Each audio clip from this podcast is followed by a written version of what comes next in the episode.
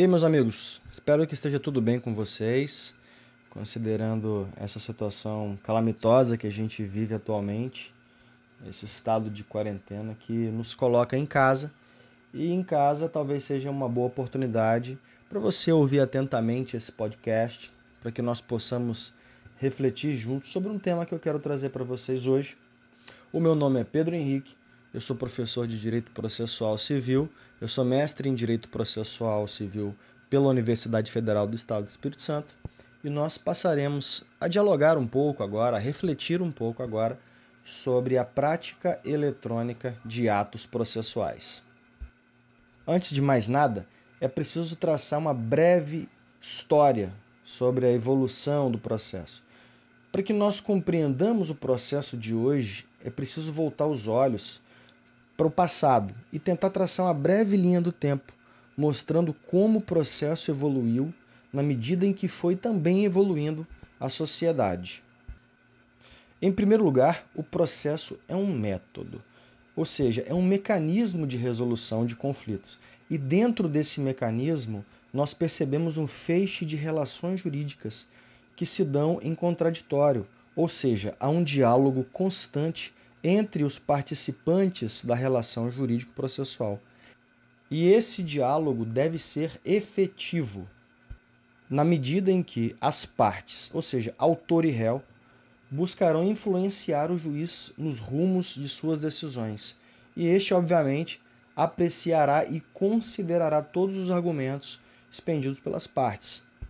Pois bem, o processo civil brasileiro considerando aqui a sua descendência daquilo que nós chamamos de família civil law, ele tem suas raízes lá no sistema romano germânico, passando pelo direito canônico e depois por uma revalorização do processo oral. E essa revalorização do processo oral, ela foi promovida por um grande jurista chamado Giuseppe Chiovenda, lá nos idos de 1900 e ele fez uma espécie de revalorização do processo, do procedimento oral. E a ideia do que o venda era justamente romper com um processo quase que totalmente escrito e que era caracterizado por uma sucessiva troca de petições. Ou seja, esse processo quase que eminentemente escrito, ele era uma herança das tradições do processo canônico. Daí o que eu venda, naquilo que alguma doutrina chamou de processo oral, ele defendia a ideia de que a fala era uma expressão viva da comunicação. Por meio da fala, as pessoas se aproximavam.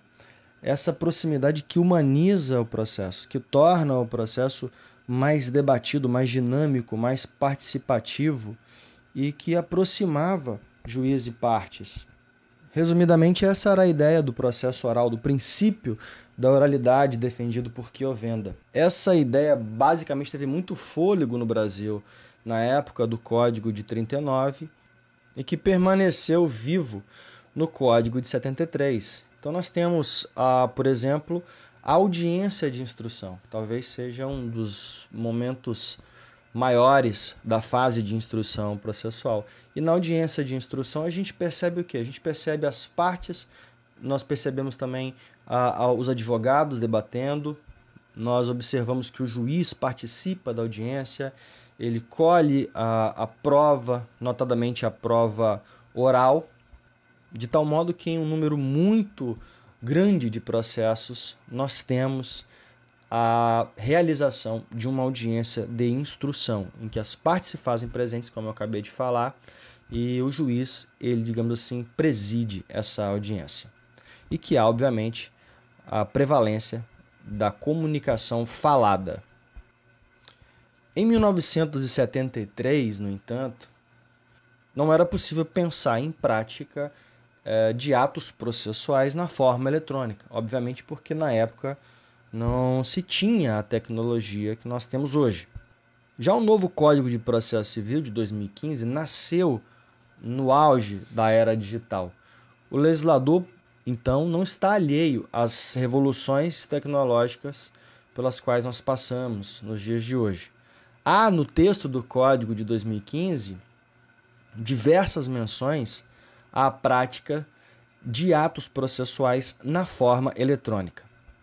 Vamos aqui a alguns exemplos e eu peço que você, caso tenha em mãos um código de processo civil ou caso possa me acompanhar, abra aí na tela do seu computador, na tela do seu telefone, o parágrafo 3 do artigo 236.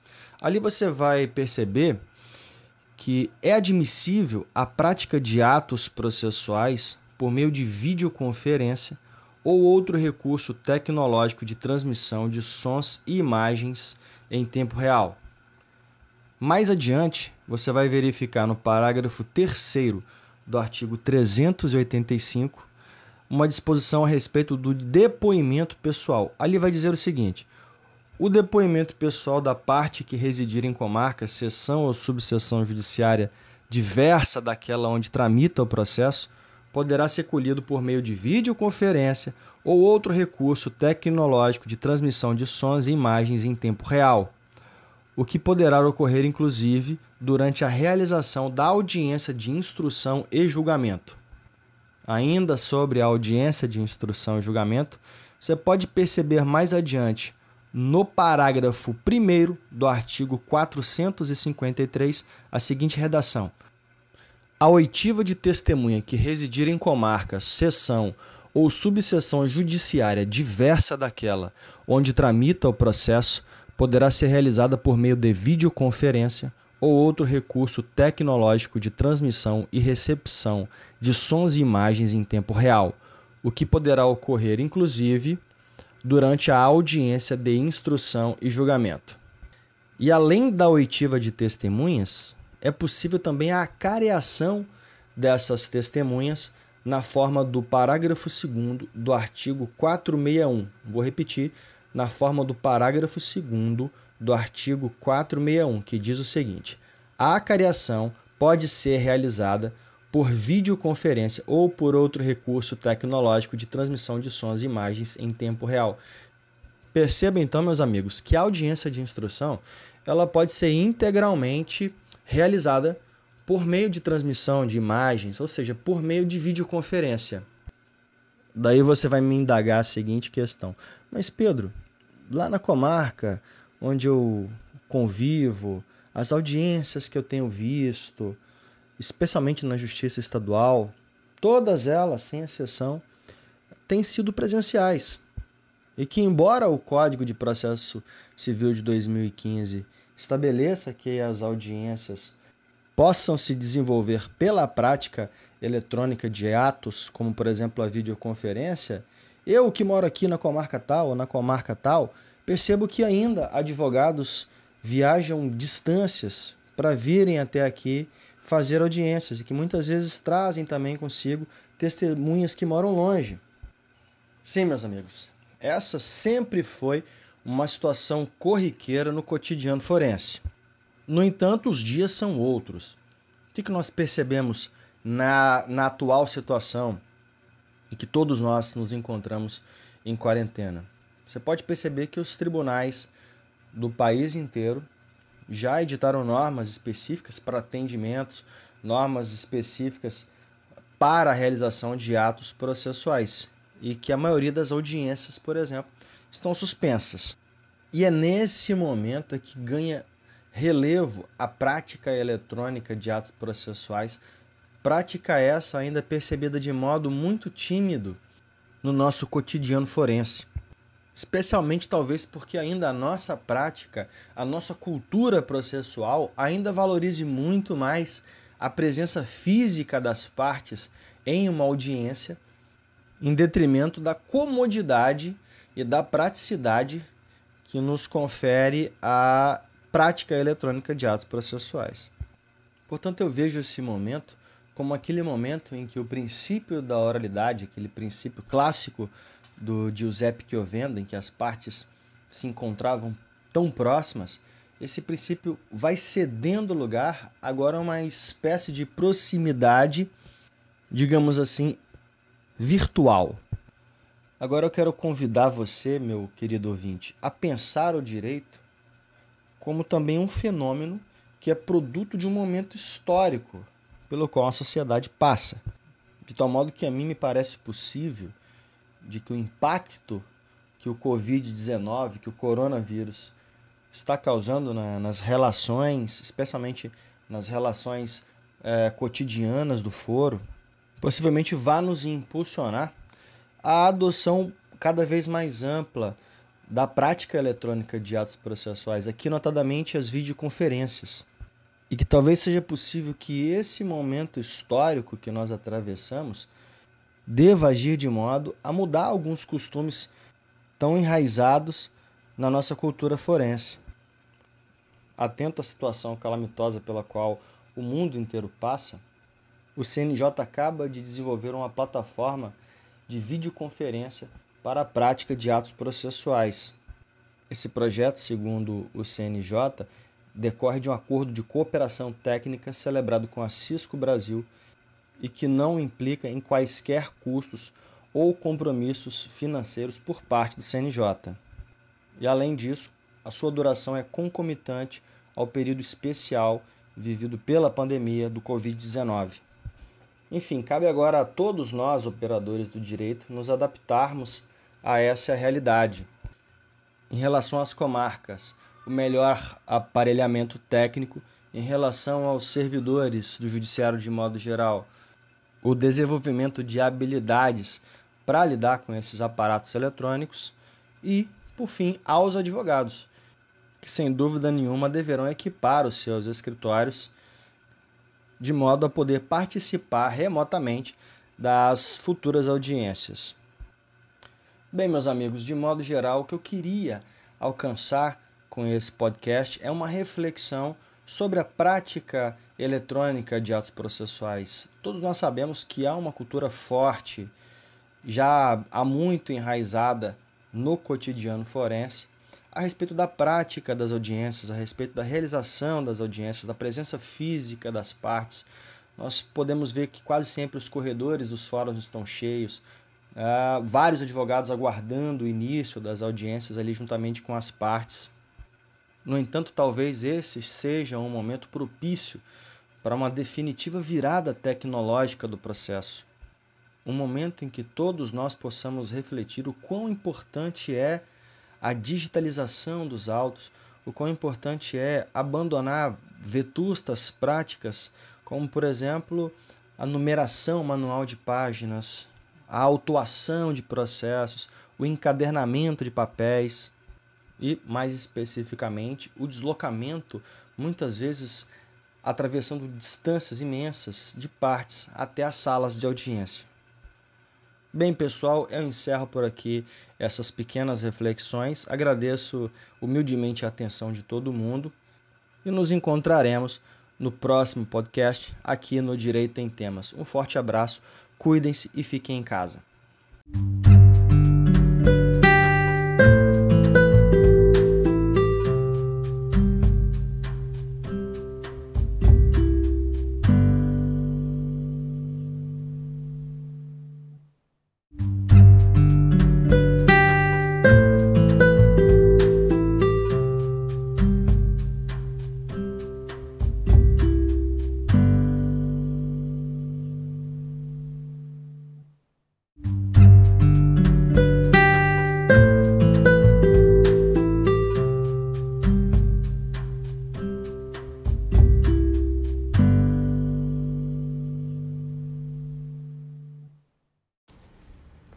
Olá, gente, tudo bem?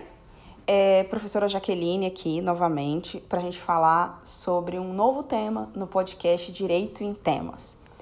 E o tema de hoje é sobre prorrogação de licença maternidade para partos prematuros, uma análise da ADI 6327 do STF. Vamos lá.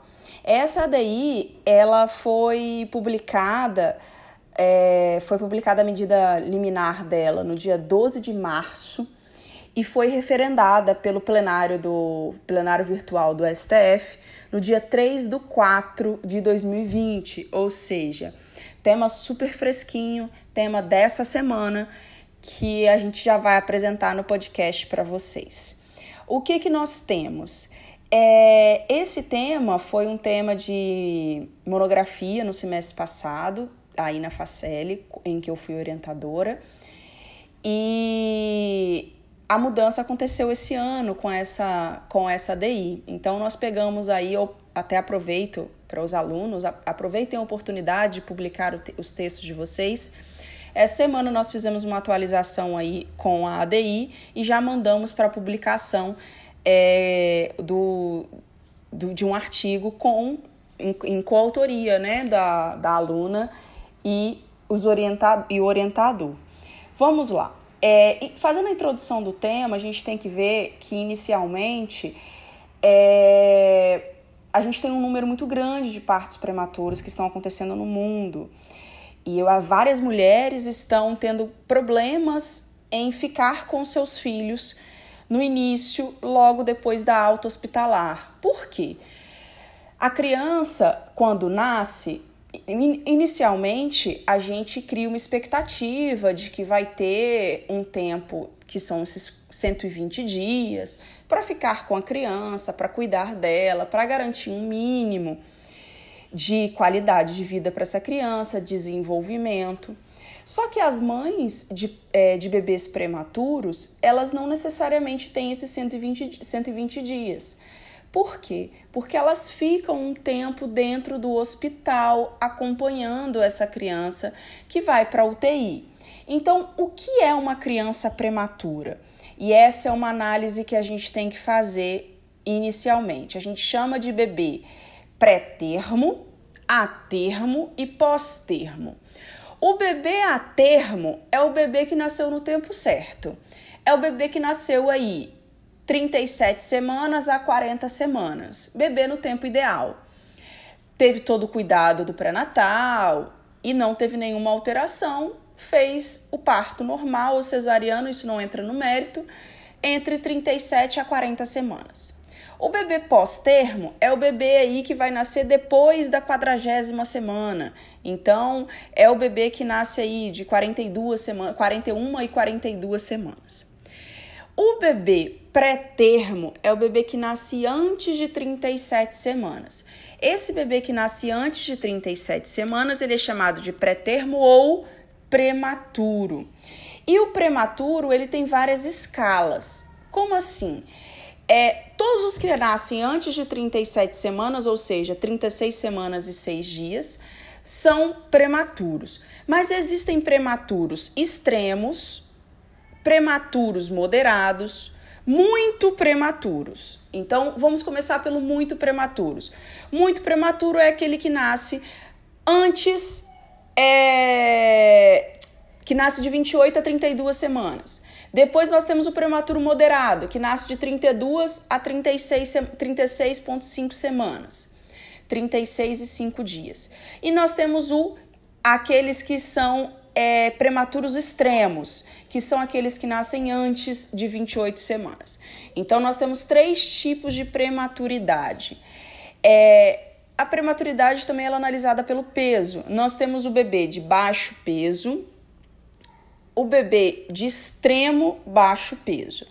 Então, isso também é uma outra relação que faz com a questão do prematuro para verificar se as semanas coincidem com o peso da criança. Mas o que interessa para gente? Os bebês que nascem antes de 37 semanas, que são os prematuros de modo geral, quanto maior o grau de prematuridade, quanto menos semanas eles nascem, mais tempo de UTI eles precisam. Mais tempo de UTI neonatal eles precisam. Então, quando um bebê nasce com 36 semanas, ele precisa de menos tempo. Mas quando ele nasce com 24 semanas, ele vai precisar de no mínimo aí uns três meses, mais ou menos, uns dois, três meses de UTI neonatal. Então percebam, se ele vai precisar de dois a três meses de UTI neonatal e a licença maternidade dura quatro meses, a mãe vai ficar mais ou menos um mês somente com a criança em casa. Sendo que quando a criança chega na sua residência da alta hospitalar, ele é um bebê recém-nascido. É como se ele tivesse acabado de nascer, porque ele tem todas as características de um bebê de início de vida. Ele não tem o desenvolvimento normal como uma criança de que nasceu no tempo certo, que nasceu a termo.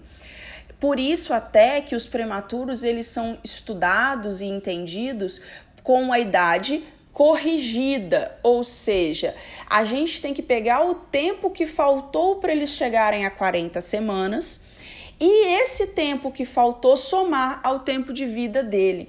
Então, o prematuro ele é sempre estudado com o tempo corrigido e o tempo cronológico. O cronológico é o tempo desde vida que ele nasceu. Então, se uma criança nasceu em janeiro, hoje nós estamos em abril.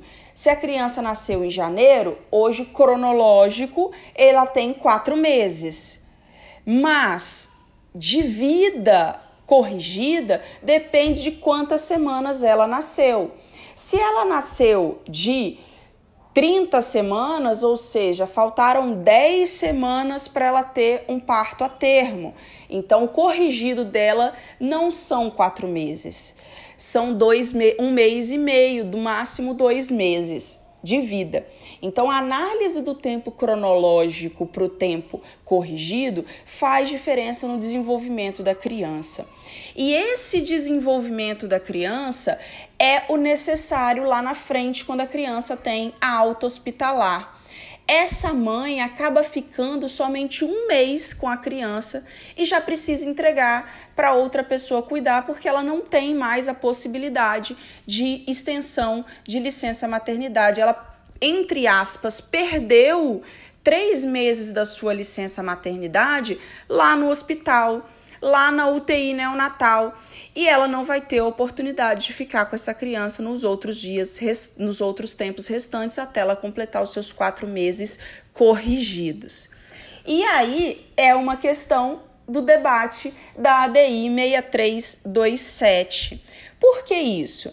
Porque a licença maternidade, a seguridade, antes de a gente entrar na licença, a seguridade social é um direito humano de segunda geração todas as pessoas que fazem as com suas contribuições ao regime geral de previdência social, as mulheres no caso, têm direito à licença maternidade. E por que, que tem direito à licença maternidade? Porque a lei assegurou esse benefício à mulher no caso de parto, adoção ou morte do feto. Então, é, o salário maternidade é um benefício previdenciário devidas a todas as seguradas do regime geral de previdência, desde que cumpram os requisitos lá da 8.213, certo? E aí, esse tempo desse benefício é contado em razão do parto. De acordo com a 8.213, é contado de acordo, no dia do parto, ou seja, o dia que a criança nasce. Só que esse contar do dia que a criança nasce, nós vamos ter aquele problema que eu acabei de contar a vocês. A mãe fica um mês só, sendo que a criança ficou três meses no hospital. E esse entrave, ele passa aí por diversos projetos de lei que nós temos hoje no Congresso Nacional.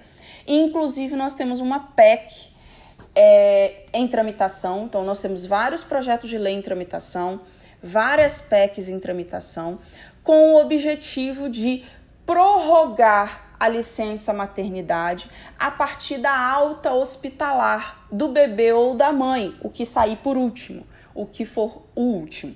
Então, esse benefício é o, o parto seu fato gerador não é tão é, não prevalece, não garante todos os direitos essenciais à criança como os direitos da primeira infância, como os direitos a melhor interesse da criança. Então, esses 120 dias, eles não devem ser contados, e essa é a análise que a ADI é, 6327 faz, ela não deve ser contados do dia do parto, e sim do dia da alta hospitalar da criança ou da mãe o que vier por último. E por que a gente está falando dessa ADI?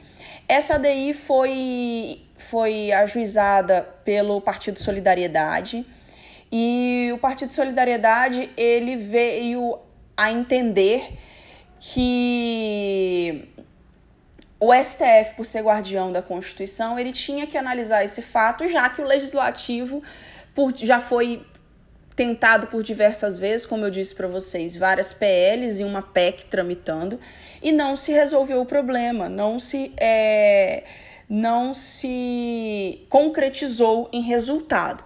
Então, o Partido Solidariedade entrou com essa ADI, e nessa ADI ele pede a interpretação conforme ato constitucional, faz uma interpretação conforme a Constituição.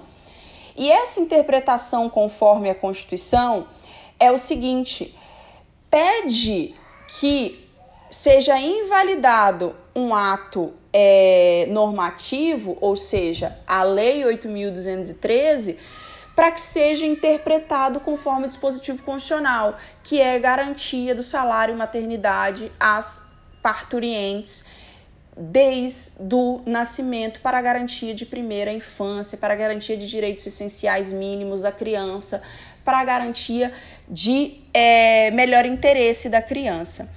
Então, é baseado na dignidade da pessoa humana, seja do bebê ou da mãe, que é necessário convívio entre ambos é necessário essa convivência mínima aí de quatro meses e esse quatro meses ele não existe porque é por uma invenção são estudos médicos que demonstram que esses quatro meses ainda é uma ligação o bebê ainda se entende como dentro da barriga da mãe.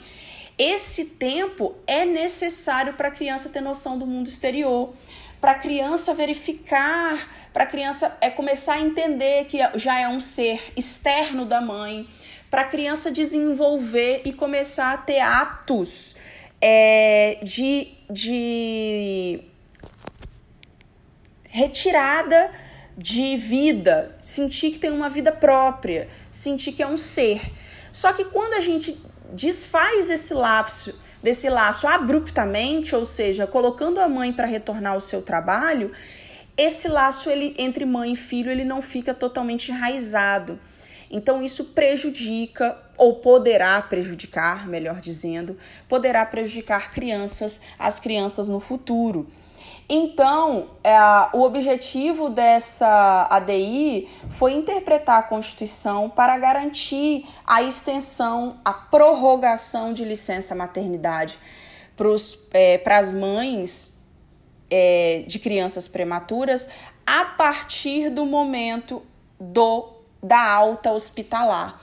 A contar, claro, das internações com mais de 15 dias, né, gente? Porque um bebê prematuro, mesmo que ele tenha nascido aí de 35 semanas, o mínimo que uma criança acaba ficando na UTI é de duas, o mínimo que, que uma criança fica é de duas a três semanas. Isso eu tô falando de prematuros leves, prematuros aí que nasceram de 35, 36 semanas, eles vão ficar aí na UTI pelo mínimo de 15 a 21 dias. Então, é, todas as mães que tiveram filhos prematuros, o que, que essa DI chega à conclusão através da liminar que já foi referendada pelo Pleno do STF? Todas as mães de filhos que tenham seus filhos prematuramente, ou seja, que foram tiveram bebês prematuros para termo, que ficaram mais de 15 dias internados na UTI, devem ter sua licença maternidade prorrogada.